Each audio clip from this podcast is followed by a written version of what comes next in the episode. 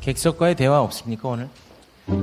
아 객석과의 대화 오늘 할까요 말까요? 한번 하는 게 좋을 것 같은데. 네. 근데 이게 왜냐면- 와이리스 마이크가 없을 것 같은데. 마음에 드는 여자가 몇 명 있어서. 네. 죄송합니다. 아 진짜 죄송해요. 네. 좋은 걸 어떻게 해요? 누군데? 네, 겹칠까봐? 이철성이 부러워했던 민주화의 성지 광주에 왔습니다. 주진우 기자, 김상박 기자였습니다. 이명박 씨는 다스와 자기는 무관하다. 다스가 이명박 것이 아니면 제, 이 오른손이 제 게 아닙니다. 2011년 2월 갑자기 140억을 다스로 송금합니다. 미국 연방 법원을 조정을 하고 이 동결을 푼 사람들은 청와대였고요, 외교부였고 검찰이었습니다. 아니 아무리 MB라도 그게 가능합니까? 이 나라의 행정력과 공권력을 다 움직였다고. 제가 이번 기사에 청와대가 움직인 정황이 담긴 문건을 공개했습니다. 아 그리고 외교부가 움직인 정황이 담긴 찰이 움직인 문건을 공개했습니다. 와, 미국을 그렇게 할 수 있다는 게 참. 어, 한미 FTA가 딜을 했구나. 언더 테이블로 딜을 했다고 와, 다스의 140억 핵심 관계자가 얘기하고 있습니다. 와, 씨. 그런 사람의 예입니다. 고객 중심 컨설팅을 실천하고 있는 리모델링 전문 보험회사 올바른 보험 올보넷 여러분께 소개를 해드리죠. 우리 네. 주진우 기자님도 보험 많이 드셨어요? 제가 볼 때 가족들이 많이 드러났을 것 같아요. 전, 저는 몰랐는데 대선 직전에 책에도 조금 언급했는데 대선 직전에 제 담당 보험 직원이라고 저를 찾아왔어요. 네. 그러면서 기자님 보험이 조금 이상해서 왔, 왔다고 왜요? 그랬더니 어, 이 정도 보험 이 약관이면 전쟁터에 나가거나 아니면, 아니면 킬러다. 킬러. 그런데 그 얘기를 하면서 모든 그 저의 그 약관이 보통 다치거나 뭐 병들거나 병원 가거나 이런 거잖아요. 네. 근데 저는 외국에서 죽었을 경우, 교통사고로 죽었을 경우, 아니면 사고로 죽었을 경우 다 그런 거예요. 오. 근데 그런 보험 약관을 든 사람들을 보면 네. 주로 뉴스에 나온대요. 어. 그, 그러니까 보험을 들어놓고 누굴 죽여버리는 그런 아. 가족끼리 이렇게 이런 거 있잖아요. 보험금을 노린.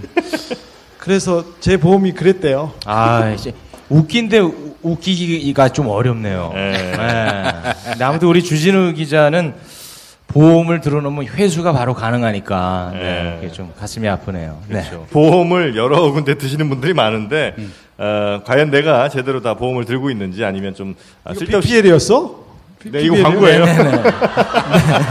낚이셨습니다. 낚이셨어요. 예, 예. 보험 컨설팅을 원하시는 분들은요 인터넷 검색창에 올보넷을 검색하시거나 카카오톡에 올보넷을 친구 추가하시면 되겠습니다. 네. 아니 MB가 말이죠. 굉장히 그 미용에 관심이 많으신 걸로 알고 있어요. MB 피부의 비결 우리 주진우 기자 알고 계십니까? 아, 네, MB는 어, MB 재임 시절부터 줄기세포 시술을 받으셨고요. 불법 아닙니까? 네, 그때 불법이었죠. 음. MB 형도 받았고요. 그다음에 측근들도 다 받았습니다. 그리 음. 근데 어, 줄기세포 시술을 받은 병원은 어, 박근혜 전 대통령과 같은 병원이기도 합니다. 아, 같은 병원이에요? 어, 네. 그리고 어. 일찍이 일찍이 우리 MB께서는 그 머리 모발 이식 수술도 일찍이 받으셨어요. 어, 그때 그래요? 예, 김땡균 모발외과에서 오. 네. 어, 그분이 그 선구자 같은 분이세요. 그. 모발 이식에 그래서 뭐 일찍이 받았고요. 피부 관리도 그렇고 그래서 굉장히 신경 쓰세요. 아, 그래요? 그, 그 취임 전보다 머리가 훨씬 풍성해졌어요. 지, 지금 보세요. 얼굴 피부 좋은 거 보세요. 음. 어, 어우, 그냥 기름이 짤짤 흘러요. 70, 대 중반 넘었는데 아직도 그렇게 좋습니다. 대단합니다. 네. 네, 우리가 이제 일부에서 MB에 관한 뭐 여러 이야기들 많이 했습니다만 사실 우리 주 기자님이 워낙 이제 취재하는 것들이 다 큰 건들이에요. 네. 네. 그래서 이분은 일부에서 이제 MB가 그렇게 열심히 벌었던 돈을 어떻게 관리를 하고 있는지 아. 요런 쪽으로 한번 가보면 어떨까 싶어요. 네. 그것이 이제 주진우 기자의 표현에 의하면 이제 저수지라는 표현을 쓰지 않습니까? 음, 네. 주진우 기자가 보시기에 뭐 확인 최종적인 확인이 된 건 아니지만은 MB가 은닉한 자금의 규모가 어느 정도일 거라고 보세요. 이, 이 대답은 제가 많이 들어서요. 질문을 많이 들어서 몇 군데 가서 했어요. 예. 가장 많이 받는 질문 중에 하나가 제가 박근혜하고 이명박을 오래 쫓아다녔지 않습니까? 어, 박근혜 관련해서는 정유라가 박근혜 딸이냐 이 질문을 제일 많이 받아요. 아, 예, 예. 사실은 세월호 때 진도 진도에 계셨지 않습니까? 그 미수습자 유가족들이 그 그때만 해도 때 미수습자가 아니라 어, 구조가 되지 않은 실종자 가족이었죠. 그렇죠. 10명이 남아 있었을 때인데 저하고 그 제동이하고 둘이서 거기를 찾아갔어요. 찾아가 가지고 근데 오랫동안 저희들은 알고 지내서 친하게 지내고 방에 가서 수다 떨고 막 놀고 있었어요. 놀고 있었는데 갑자기 전화가 온 거야. 그 한 엄마한테 엄마한테 왔는데 해수부 차관이었어요. 해수부 차관이 전화 왔는데 자랑을 하는 거예요. 어? 주기자 나는 이렇게 차관들한테 전화 받고 그런 사람이야. 그러는데 갑자기 전화를 받다가 울기 시작하는 거예요. 어, 백 며칠 동안, 몇백 일 동안 아무런 수습자의 유품이나 뭐 다른 게 안 나왔는데 뼈가 그, 그날 발굴됐다. 그것도 유실된 부분에서. 그러니까 시신이 유실된 부분에서 발견됐다, 됐을 가능성이 크다는 그 전화를 받아가지고. 아, 그때는 그올 초군요, 그게. 네네. 그래서 그 방이 울음바다가 됐어요. 근데 저 오랜만에 위로하러 갔는데 막 재밌게 놀다가 엄마들이 다 오는 거야. 그러니까 우리 애가 당해, 다쳤다, 당했다. 그리고 그 희망이 조금, 조금 사라진 상태에서 이제 뼈를 발견했으니까 너무 울어. 울다가 숨이 막 넘어가게 울어요. 그래가지고 요 죄스러운 듯 옆에 있어 있었더니 그중 한 엄마가 막 울면서 숨이 꺽꺽 넘어가면서 한 말을 물어보는 게 근데 주 기자 정유라는 누구 딸이야? 그랬더니 옆에 있는 엄마가 더, 더 통곡하던 엄마였지. 그러니까 내가 그거 물어보려고 했어. 그러면서 이제 울음이 멈췄어요. 어, 아이고. 문, 문재인 아저씨도 선거 유세 과정이었었는데 유세 과정이었는데 엄청 바빴어요. 그래서 바빠서 지나가다가 잠깐 만나서 무슨 얘기하고 지나가는데 근데 말이죠. 정유라는 누구 딸이에요? 그게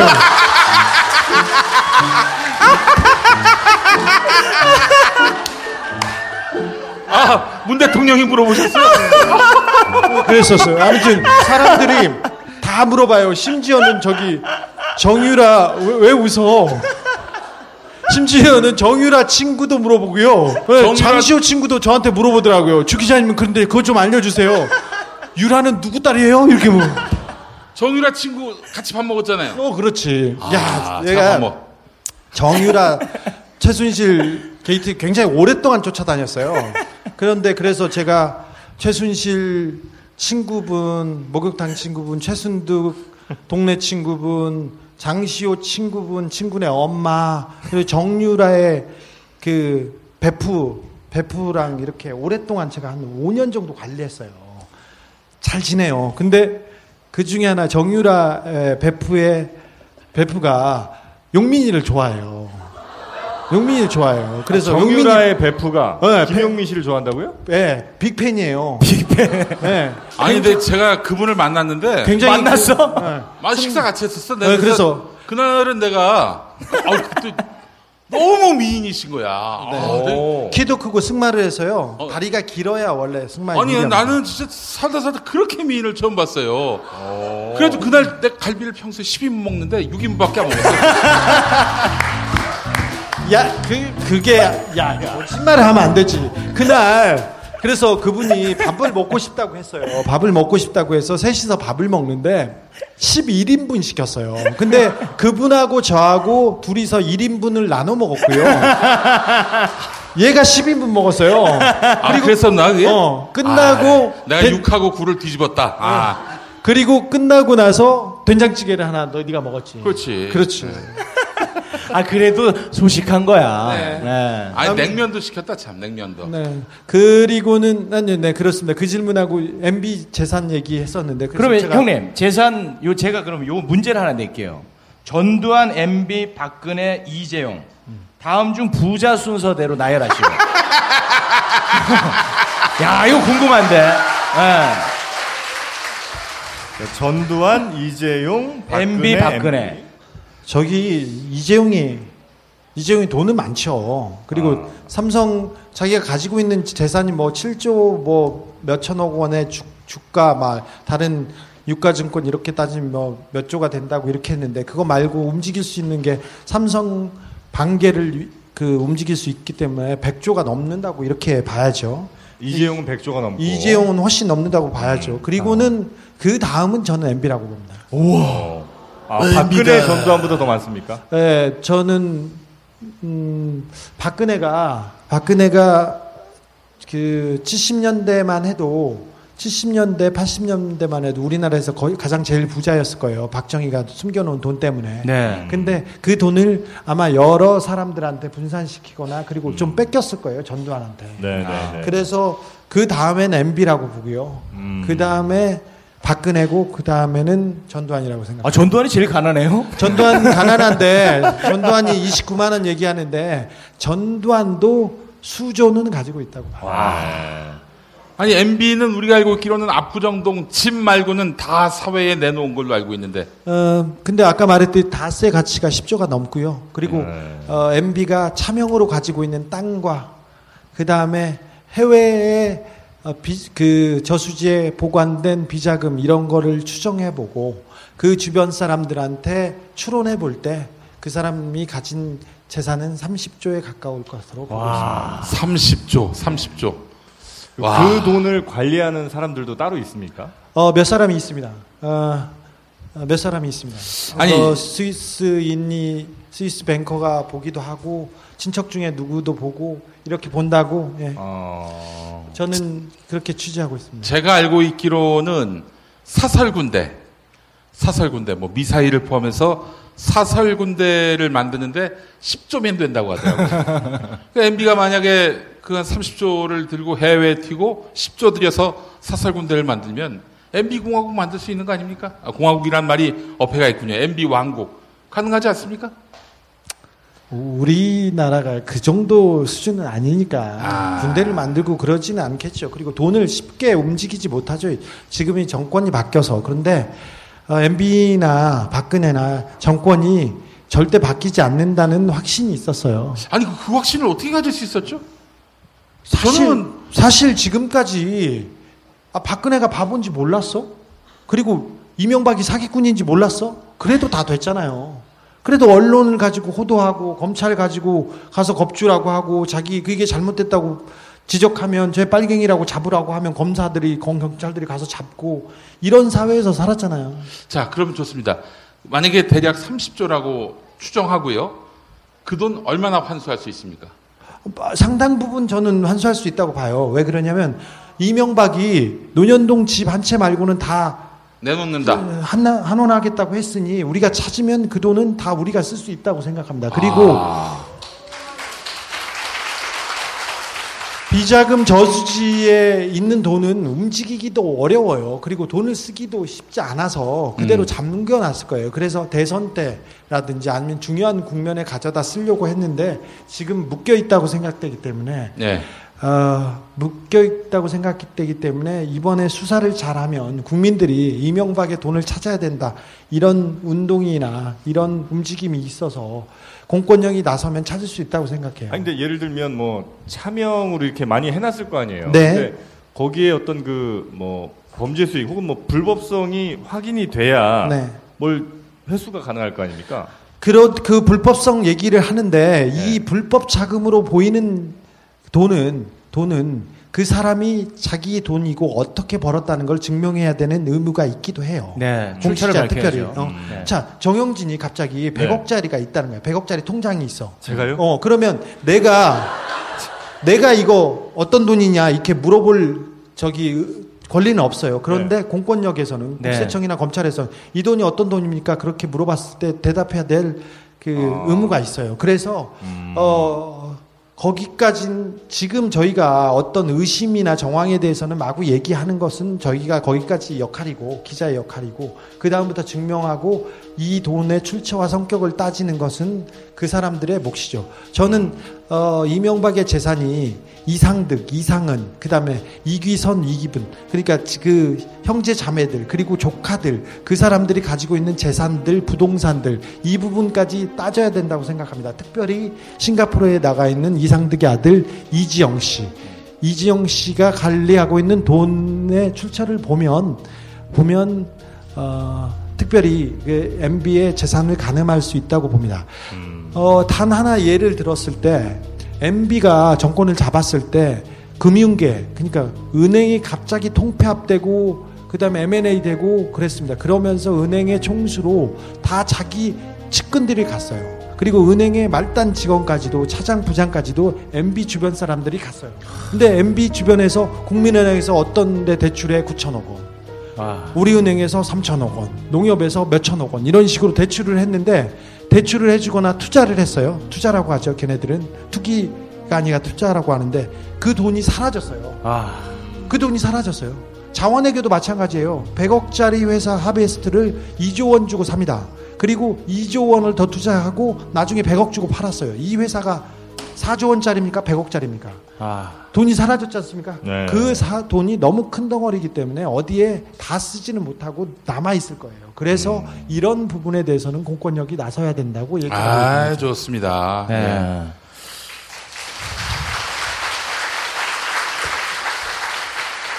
그러니까 형님 표현에 의하면 그 어마어마한 돈이 저수지에 있을 텐데. 상당 부분이 있다고 저는 확신합니다. 근데 그들도 그거는 빼서 쓰지 못하죠, 지금은. 어, 움직여서 쓸 수도 있어요. 아, 있습니까? 그럼 어떤 형태로 있을 가능성이 높습니까? 예를 들면 뭐 금괴 아니면 뭐 채권, 뭐 현금, 현금은 아닐 것 같고. 뭐 금일 수도 있고 돈 돈일 수도 있는데 네. 어, 이 돈의 용처와 씀씀이는 지금 네 제가 그 MB 프로젝트 네 번째 다섯 번째쯤에 아, 거기 또 나오는군요. 다 계획이 있군요. 네 어, 저기 해외에 있는 정보기관과 긴밀하게 지금 쫓고 있습니다. 아, 혹시 이건 여담인데 4대강으로 해서 빼먹은 돈도 있습니까? 4대강도 이 돈을 벌기 위해서 강을 판 거는 맞아요. 생명을 죽이면서까지 돈을 그, 그, 이 사업을 강행한 거는 돈 때문인데 4대강 사업은 그 같이 그 파트너들이 대기업 건설사여서 여기에서는 흔적을 찾기가 좀 어려웠어요. 그래서 저는 자원외교하고 그 다음에 아까 은행권, 금융권 대출 사기 여기에 집중하고 있습니다. 아, 아니, 그 은행권 대출 사기 지금까지 그 책임진 사람이 한 명도 없습니까? 없습니다. 아니, 어떻게 그럴 수 있죠? 투자나 투기나 대출 사기가 있었는데 그 부분을 수사하지 못하도록 위에서 권력이 눌렀어요. 계속. 게- 계속 눌렀어요. 그래서 전혀 그 부분 가지고 책임을 지거나 뭐 감옥에 간 사람을 저는 보지 못했습니다. 다만 투자에 관여했던 사람 네. 아니면 대출에 관여했던 사람 몇몇은 어, 저수지에서 발견됐습니다. 네. 죽었다고요? 네.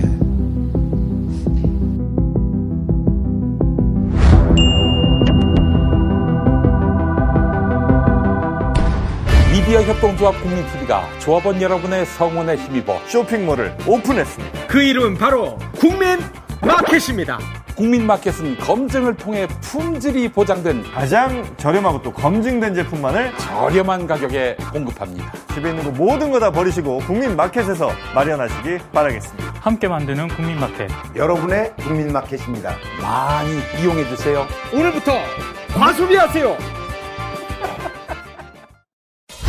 초기 비용, 세금 혜택, 감가상각, 보험료 할증? 차 타는데 뭐가 이렇게 복잡해? 이제 자동차 선택만 하십시오. 초기 비용에 고민 없이 편리하게 신차 노트가 도와드립니다. 전국 메이저 렌트 리스 업체 15군데와의 업무 제휴로 원하는 차종과 조건에 따라 최적화된 맞춤 견적서를 제시합니다. 이제는 복잡한 비용 걱정, 차량 관리 걱정 전부 신차 노트가 책임집니다. 승용차, SUV, 수입차, 법인 차량 원하는 차를 선택하고 월 렌탈료만 납부하세요.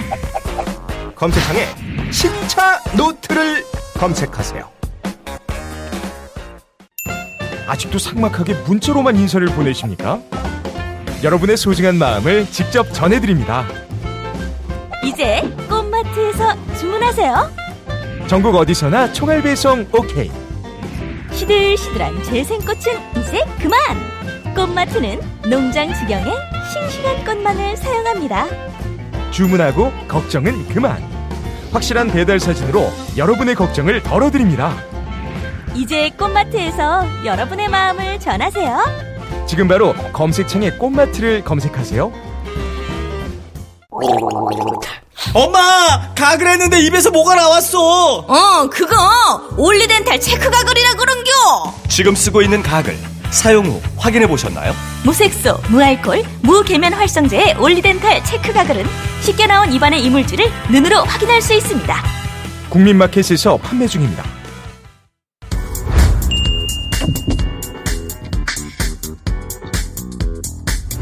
하나를 사면 하나를 어려운 이웃들에게 기부하는 착한 사회적 기업 비타민 엔젤스가 있습니다. 아, 너무 좋습니다. 여러분이 비타민 제품 하나 구매하시면 어려운 주변의 이웃들에게 하나가 또 아, 이렇게 기부가 되는 그런 좋은 제품인데요. 원료는 굉장히 또 좋은 원료들을 사용하고 있죠. 네, 세계에서 가장 좋은 원료, 세계 1등 유산균 크리스찬 한센을 사용하고 있습니다. 현재까지요, 8만 7천여 개, 15억 2천만 원 상당의 비타민을 기부했습니다. 아, 너무 좋습니다.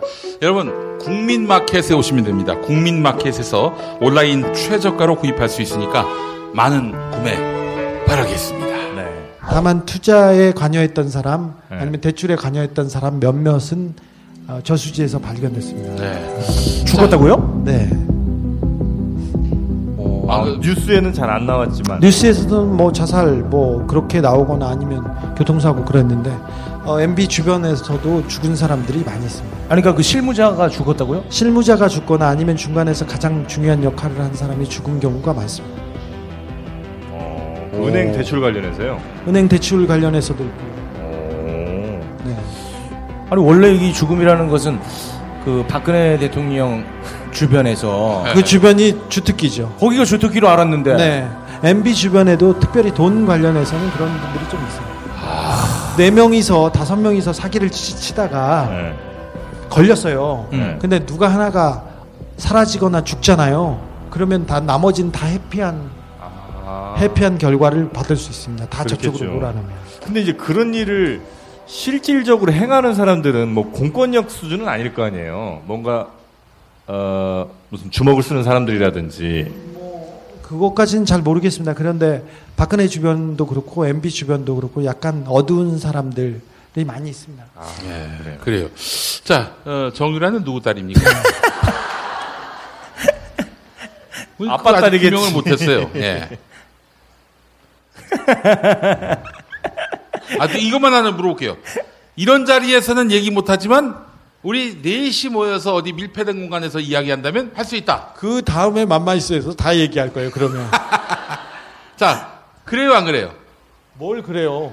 그러니까 여기선 얘기 못하지만 따로 만나서는 얘기할 수 있다, 없다. 아 왜 그래? 자, 아니 자기가 자기 엄마라고 자기가 내 딸이라고 이렇게 주장하는데 예. 좀 이상하긴 하죠. 이상한 점은 뭐예요? 이상하죠. 아니 그분의 딸이라고 하면 모든 게 명쾌하게 해명돼요. 어... 아, 그래요? 네. 아, 그분? 네, 그분의 딸이라면 모든 게 그냥 아, 완벽하게. 지금 감옥에 있는 분? 네. 엄마도 감옥에 계신데? 그러니까.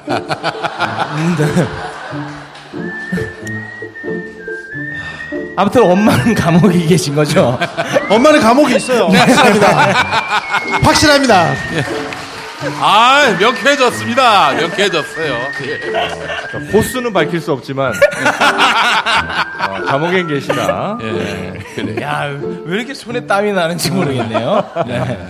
그래요. 아, 정윤혜 씨는 도대체 뭐 하는 사람입니까, 지금? 정윤회 잘 있습니다. 지금도 잘 움직이고 있고요. 정윤회는 뭐 아무 뭐 이 국정농단에 무관한 인물. 무관하지 않은데 예. 이 최순실 국정농단 사건이 터졌을 때 사람들 중에 뭐 처음에 막 이 얘기가 최순실 얘기가 나왔을 때 이 문제를 누가 이렇게 폭발시켰을까 이 얘기가 나왔었는데 어떤 쪽에서는 고영태라고 얘기했고 근데 어떤 사람들은 정윤회라고 얘기한 사람이 있었어요.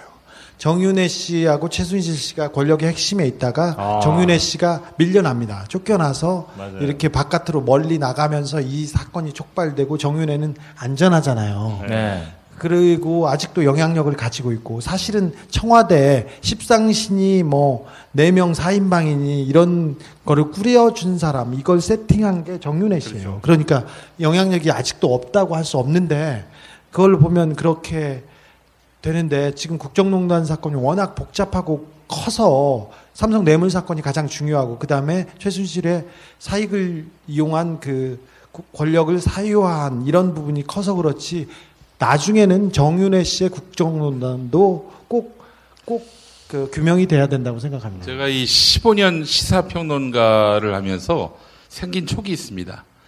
아, 뭐 그 어떤 명분과 이론 다 떠나서 모든 사태는 사적 동기, 사적 인연으로 빚어진다. 뭐 국, 국가 대사도 마찬가지다. 전 이런 믿음이 있습니다. 무슨 정윤회와 최순실은 왜 이혼했습니까? 예? 정윤회와 최, 최순실은 왜 이혼했습니까? 성격 차이입니다.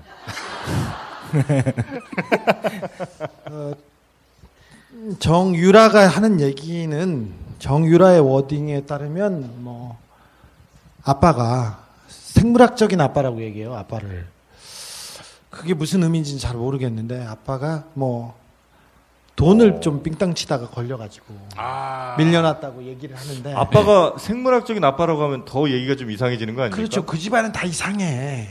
가까이 가서 보면 볼수록 이상한데 종교 단체로 놓고 이렇게 해석하면요 이해가 잘 돼요. 박근혜, 최순실, 정유라 이런 것도 최태민에서 어. 최순실 놓고 정유라로 오고 그리고 그 최, 최순실이 그 집안에서 차지하고 있는 위치 이런 걸 따져보면 종교적으로 생각해 보면 이게 음. 그렇습니다. 음. 그런데 엄마가 이제 관리하던 네. 그런 돈을 이제 삥땅을 쳤다. 정윤회가. 뭐 그래서 됐다고 어, 그 가족과 주변 사람들은 얘기를 하는데 그게 다는 아닐 것 같고요. 음.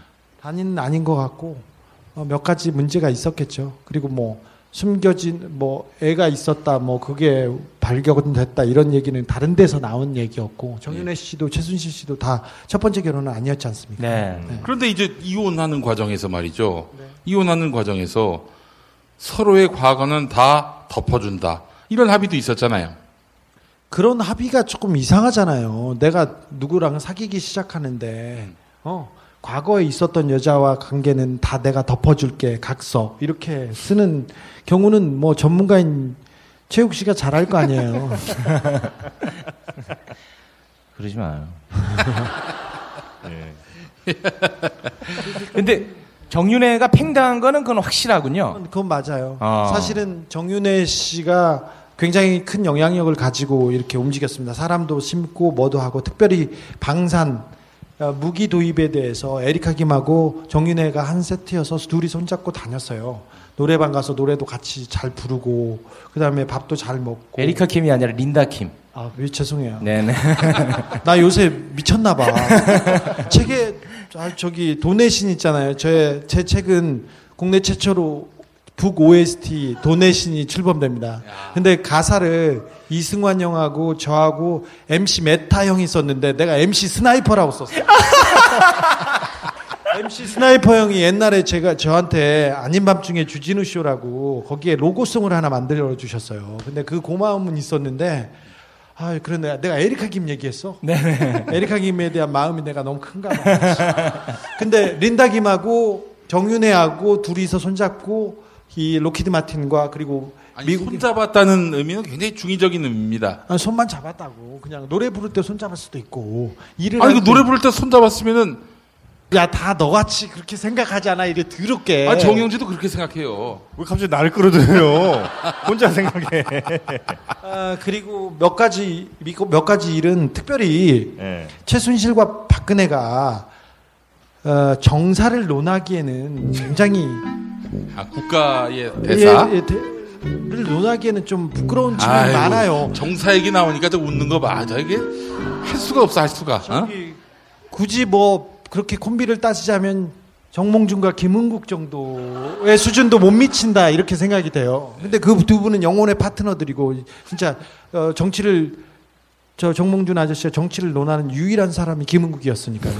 근데 그랬는데 정윤회는 좀 훨씬 스마트하고 여러 가지 네. 어, 언론, 뭐 검찰 그리고 여러 가지 그 권력 기관하고도 이렇게 어. 그 관할하고 그랬던 사람이죠. 음. 그런데 어느 날 갑자기 이렇게 밀려나게 됐습니다. 그리고 그 집안은 이혼이 쉽지 않아요.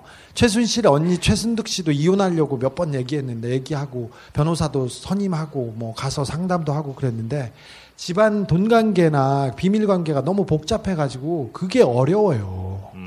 어려웠는데 그래서 이혼을 한 해 만에 했을 때 전, 전 이혼을 못하리라고 생각했어요. 그런데 이혼이 갑자기 되더라고요.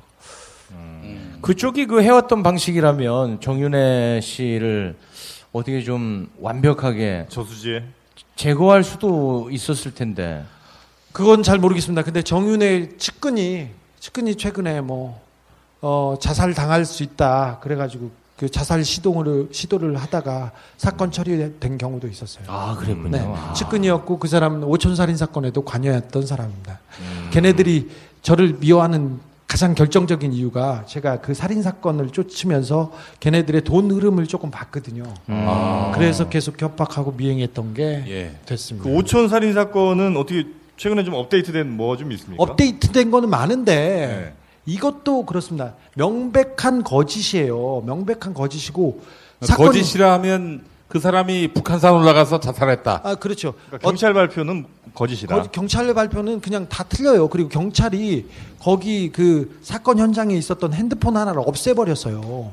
그리고 경찰이 마- 말을 했는데 1차 여기에서 마시고 2차에 들렸다가 죽었다 이렇게 했는데 1차 마셨다는 술집이 아예 없어요. 오. 그리고 1차에서 마셨다고 얘기했던 사람도 라면 먹다 죽었고요. 그리고 이 사람 뒤에 있던 사람도 또 죽었고요. 그리고 그 뒤에 총괄하던 사람이 지금 죽는다, 나는 죽는다 이렇게 유서를 쓰고 도망 다니고 있어요. 정용희 씨.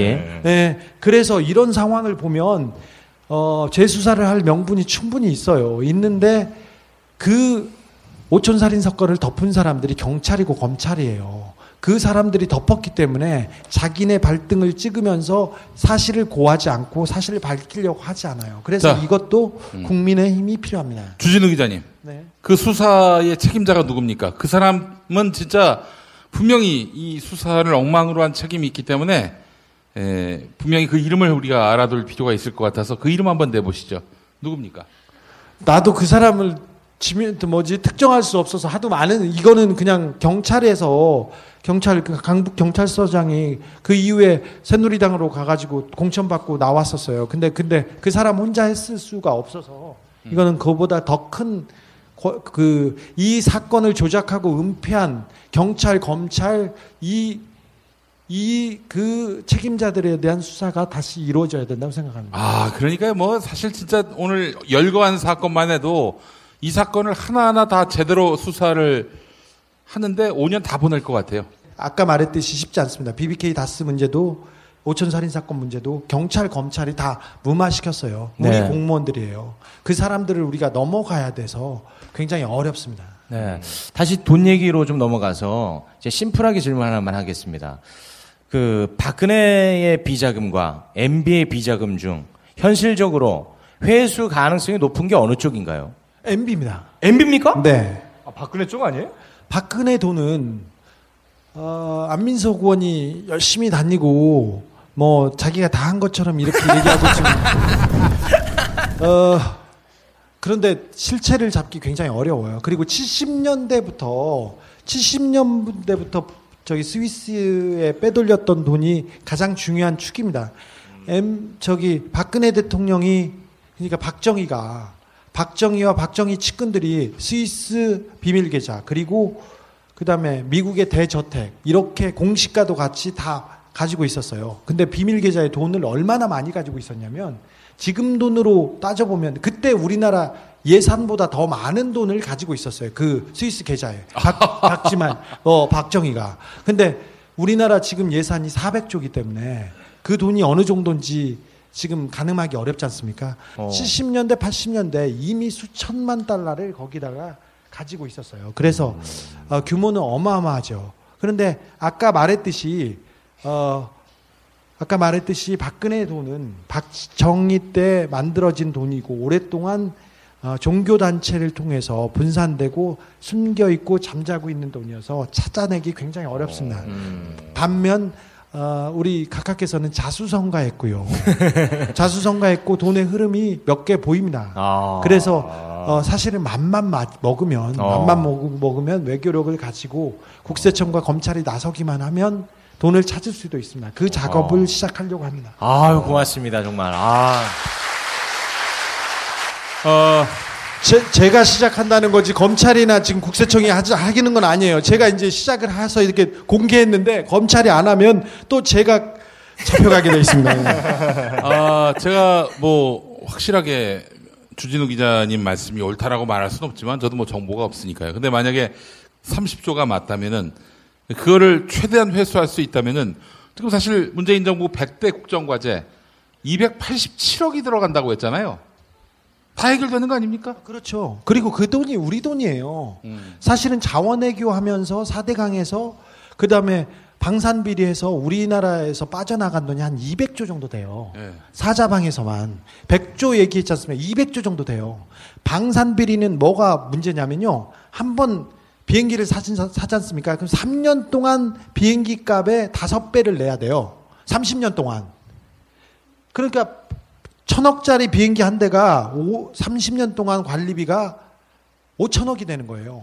그래서 우리가 사자방에서 부정하게 빼져, 빠져나간 돈이 200조 정도 될 수- 돼요. 그러면 우리나라가 돈이 없고 우리가 돈이 없는 이유가 우리가 나를 탓하고 내 환경을 탓하고 내가 부지런하지 않은 걸 탓할 게 아니라 우리 지도자가 우리 아버지가 우리 대통령이 우리 돈 가지고 잘못 썼다는 걸 탓하고 걔를 욕해야 됩니다.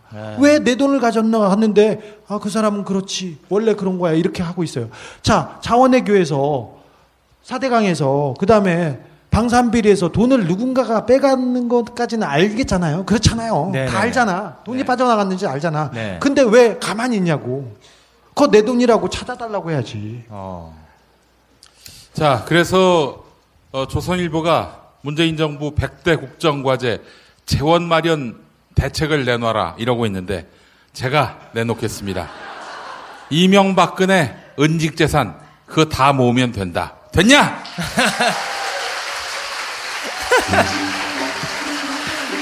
아니 아, 고생을 주진우 기자가 했는데. 아니 근데 너무 좋아해 주니까 저렇게 입고 나오잖아요. 이게 뭐 하는 짓이야. 저 옷이 맞는 게 없어서 다 맞춰온대요. 그래서 제가 아, 맞춘 거 아니에요. 맞춘 거 아니라 기성복 두 개를 사서 이겼어요. 아, 그렇구나. 네.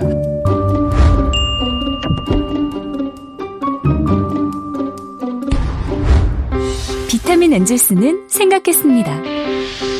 어떻게 하면 더 좋은 유산균을 만들 수 있을까? 세계 1등 원료 회사를 찾아 그중 제일 좋은 원료로 유산균을 만들자. 여러 논문과 인체 시험으로 장 건강에 유익함이 입증된 프로바이오틱스 비지. 인터넷 검색창에 프로바이오틱스 비지를 쳐보세요. 네, 올바른 보험을 위한 보험 리모델링 어, 올보넷이 함께합니다. 워낙 보험들은 이제 보통들 현대인들은 다들 뭐 여러 개씩 가입을 하신 경우가 많은데 이 보험료 많이 나가지만 정작 보장받을 때는 받을 게 없는 게 사실입니다. 아, 그래서 내가 가입한 보험들이 적당했는지 아니면 뭐 줄일 수 있는 건 없는지 다이어트가 필요한지 이런 걸 좀 한번 물어볼 곳이 필요하다는 거죠. 여기에 바로 올보넷이 있습니다. 네, 아, 우리에게 정말 꼭 필요한 곳이 아닌가 싶어요. 네.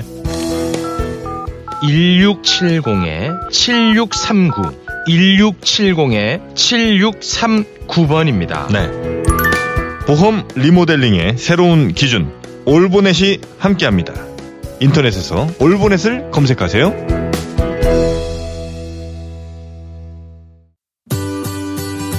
캠핑의 든든한 동반자 세이블 대원산업 아이스박스 캠핑장에 도착하자마자 이미 미지근해진 음식물에 속상한 적 많으시죠? 그래서 세이블 대원 산업이 준비했습니다. 이중 뚜껑의 단열 구조로 우수한 단열 효과. 아이스박스에 테이블 기능을 더한 편리함. 바퀴와 손잡이로 간편하게 이동 가능. 캠핑의 든든한 동반자. 세이블 대원 산업 아이스박스. 검색창에 세이블 대원 산업을 검색하세요.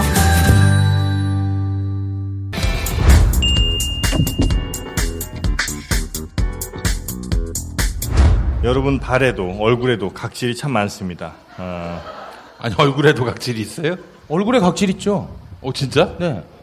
그 얼굴 봐봐요 지금 각질이 얼마나 많은 거야. 아니 저 얼굴엔 살밖에 없어. 아, 각질이 몸을 기름. 아 기름. 네. 부드럽고 순하게 각질을 제거하실 수 있는 아, 홈쇼핑 히트 상품 UCG 피테로마 peeling gel 아, 여러분께 또 소개를 해드려야죠. 네, 유난히 얼굴이 좀 칙칙하고 화장이 잘 먹지 않는다 생각되시는 분들은요.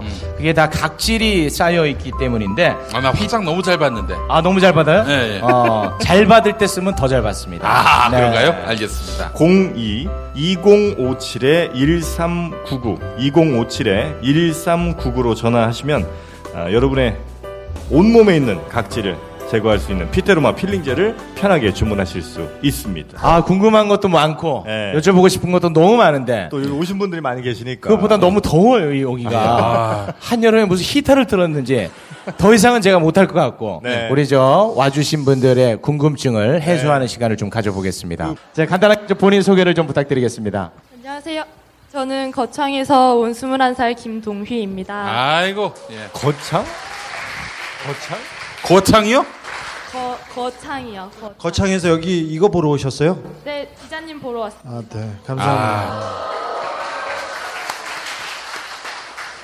이건, 이건 뭐, 이런 심각한 질문이 아니라 제가 버스 시간 때문에 일찍 가봐야 하는데 혹시 기자님께서 같이 디프리에 가시나요? 그러면 아 니 아니요. 저 저는 끝나고 바로 회의가 있어서 바로 가는 거예요. 그러니까 아, 네, 감사합니다. 이때 아니면 물어볼 기회가 없을 것 같아서. 아, 아 정말 의표를 찌르는 아니, 질문이었습니다. 예. 되게 중요한 질문이었잖아. 그죠? 네. 아 정말 아주 아 거창에서 아주 거창한 질문을 해주셨습니다. 고맙습니다. 네. 예예. 아 놀랐어요. 아, 살면서 아 내가 다 그냥 살이 떨리네. 네. 자 그리고 또 다른 질문 있으신 분들 손 살면서 가장 시간이 아깝다는 생각이 들었습니다. 네. 저 뒤에 좀 시덥지 않은 질문은 미리미리 스스로가 자기 검열을 좀 해주시기 바라겠습니다. 네. 간단하게 네, 본인 소개를 좀 부탁드리겠습니다. 관객석도 불을 살짝 켜주시는 게 좋을 것 같긴 네. 한데. 아, 불 킬만한 얼굴은 아닙니다. 아, 그래요? 네 네. 어두울수록 지금 유리한 상황입니다. 네. 간단하게 본인 소개. 저는 택배 노동자고요. 아. 광주에 예, 예, 예 그렇습니다. 자, 어떤 분께 어떤 질문을 하고 싶으신지요? 아, 저는 주진우 기자님 기자님이랑 그 김용민 PD님 아, 전 왜요? 예, 같이 들어오고 싶은데 예. 제가 그 뭐야 그 김용민 브리핑 그 광주 오셨을 때도 했고 전에 낙곰수 때도 광주 오셨을 때 하고 주진우 쓸- 기자님 쓸데없는 짓 하셨어요. 대선 전에 여기 충장로 서점 왔을 때도 거의 오실 때마다 아, 제가 네, 네. 왔었죠. 네. 하는데 죄송한데 제가 팔이 좀 아프니까요. 네. 핵심만 좀 부탁드리겠습니다. 어, 아까 그 이명박을 구속시키기 위해서 많은 프로젝트 준비하고 계신다고 하는데 어, 그만큼 좀 국민 여론이나 이런 게 모아지려면 저는 레전드의 귀환이 좀 필요하다고 봅니다. 낙곰수 멤버들의 다시 한번 팟캐스트 귀환해가지고 어, 팟캐스트나 우주 최강 1위 한번 만드시고 구속을로 가는 게 영향력 있지 않을까 하는 기대감에 모였다가 한번 하고 구속되라고 이런 얘기. 저는 그 5년 전 얘기잖아요. 5년 지나가지고 사람들이 다 늙었어요. 옛날에 처음 나왔을 때 그 사람들이 신선했을 뿐이지 잘 보면 하나는 돼지고 하나는 털이고 하나는 깔때기고 뭐 사람은 저밖에 없었어요. 그때도. 그래서 다시 모인다고 해서 그때만큼 뭐 신선하고 영향력이 있으리라고 보지 않고요. 아시다시피 어, 김용민은 뭐 이제 SBS에서 이제 뭘 MC를 하게 됐고요. 어, 김어준은 지금 라디오 하고 있고 또 SBS에서 뭘 하나 또 맡아요. 텔레비전 MC 네. 맞습니다. 그리고 그리고 정봉주도 또 방송국에서 또 뭘 TVN도 하나 한다고. SBS에서도 또 하고 있고요. 저는 이명박 쫓고 있고요. 그래서 그 사람들 시간이 안 돼서 쉽진 않을 거예요. 그리고 다시 모인다고 해서요. 이제 옛날에는 저기 동네에 동네에 약간 뭐라고 해야 되나? 약간 진보적인 성격 나쁜 불량 청년들이었는데 지금은 불량 장년들로 변했을 뿐 그렇게 영향력은 없을 거예요. 그래서 아마 낙검수는 쉽지 않을 거예요. 네. 낙곰수의 아쉬움을 불금쇼로 달래시기 바라겠습니다. 고맙습니다. 네. 자, 또 저, 궁금, 아, 저 여성분께서 손을 들으셨습니다. 안녕하세요. 저는 일본에서 오래 살다가 이번에 한국에 들어왔는데 제가 노무현 전 대통령 서건 날이 기억납니다. 제가 일본에서 대학을 다니다가 대학 과 친구가 일본 친구였는데 저한테 너희 나라 대통령이 자살했대 그러시는 그러는 거예요. 근데 그때 어 주- 뭐가 슬펐나? 뭐가 힘들었나? 그럴 수도 있지 라고 넘어갔던 기억이 있습니다. 근데 그렇게 일본에서 생활하고 취업 생활도 하고 한국에 돌아왔는데 나라가 엉망진창인 거예요. 이명박이라는 듣보잡이 나와서 대통령을 하고 있고 박근혜라는 정말 대단한 분이 또 대통령을 해서 이 나라의 국민으로서 참 반성을 많이 했고 그 반성하는 하나의 스타트가 지금 주진우 기자님과 김용민 PD님들이 하시는 일들을 주목하고 주시하는 일인데 아 그리고 책을 사는 일. 예, 예, 네, 책을 사는 일. 굉장히 중요합니다. 근데 여기 와 보니까 성인분들뿐만 아니라 어린 애들도 많아요. 근데 그 아이들은 무슨 잘못이 있어요? 아 그렇게 생각할 수 있는데 네. 저희 조카도 지금 안 온다는 걸 제가 딜을 해서 끌고 왔거든요. 아니 그러지 마세요. 애는 놀아야죠. 그런 이유가 제가 일본에서 생활했을 때 그 무심코 던진 한 마디가 제 일본 친구한테는 한국인들이 정치에 관심이 없구나. 그리고 한국인들은 대통령이 죽어도 자기가 관심이 없구나 라는 이미지를 심어줬을지도 모른다는 자책감이 들었거든요. 그러니까 저희 지금 조카뿐만 아니라 여기 아이, 있는 아이들이 지금부터라도 정치에 관심을 갖기는 힘들지만 이제 주진우 기자님이나 그 김용민 PD님도 네. 계시지만 여기 모인 아이들한테 해주셔서 어떻게 보면은 문재인 대통령을 능가할 수도 있는 가능성을 가진 아이들이잖아요. 음. 이 아이들을 위해서 한 말씀 해주시면 감사하겠습니다. 아, 제가요? 빨리 사과하세요, 얘한테. 아, 저도 간단하게 말씀드리겠습니다. 어, 저는 어, 우리 아이들에게 선언을 했습니다. 너희들에게 유산은 이미 주었다. 촛불혁명으로 어, 헌정 질서가 유지되는 가운데 나쁜 권력자를 내쫓은 대혁명을 이 아버지 어머니 세대가 만들어냈다. 너희는 이것만으로도 유산을 다 받은 것이다. 이렇게 이야기했는데 못 알아듣더라고요. 그래서 이거 다시 아니, 한번 얘기하려고 합니다. 애들한테 돈을 줘야지 무슨 이런 얘기를 하고 있어. 아, 왜 그러냐면은, 아, 정말이에요, 여러분. 그, 시민들이 촛불을 들고 나가서 박근혜는 물러나라 했는데, 나쁜 권력자 물러나라 했는데, 물러났잖아요.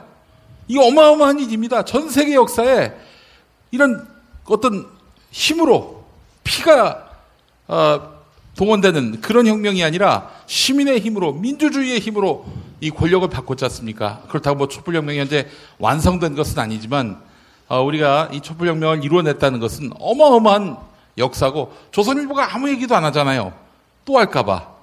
그렇기 때문에 저는 이 위대한 혁명의 역사는 지금 당장 우리는 헤아릴 길이 없어요. 하지만 10년, 20년 후에 아, 우리가 그때 그랬었지 하면서 어마어마한 자부심, 자긍심을 아, 느끼게 될 것입니다. 뭐 물론 이 문재인 정부를 성공시켜야 한다는 전제가 있죠. 혁명으로 만든 정부인데 이 정부가 뭐 무력하게 무너진다? MB가 다시 바로 한다? 박근혜가 뭐 복권된다? 이런 상황이 오면은 안 되겠지만은 우리가 이 촛불혁명을 이룬 이 역사에 대해서 우리 스스로 굉장히 큰 자부심과 포부를 갖고 아이들에게 또 아이들 데리고 얼마나 많이 광장에 나갔어요.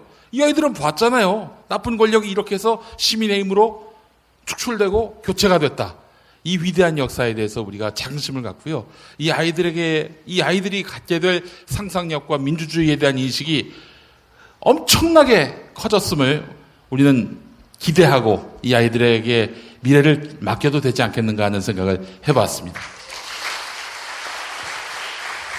특별히 특별히 이렇게 훌륭하신 부모님과 친척을 따라서 여기 오신 아이들한테 한마디만 하겠습니다.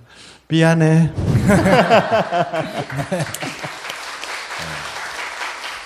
네, 제가 네. 객석과의 인터뷰를 네. 어, 갔다 왔는데 마음에 드는 여성이 네, 귀가한 것 같습니다. 네. 아, 많이 저 가슴이 아팠습니다. 네, 죄송합니다.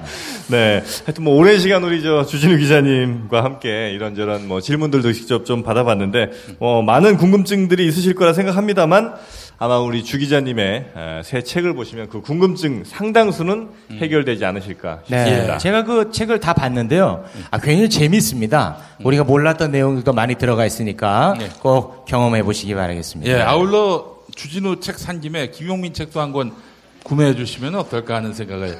아, 그렇게 따지면 제 앨범도 있지요? 네. 앨범 냈어? 아니, 아니, 옛날에.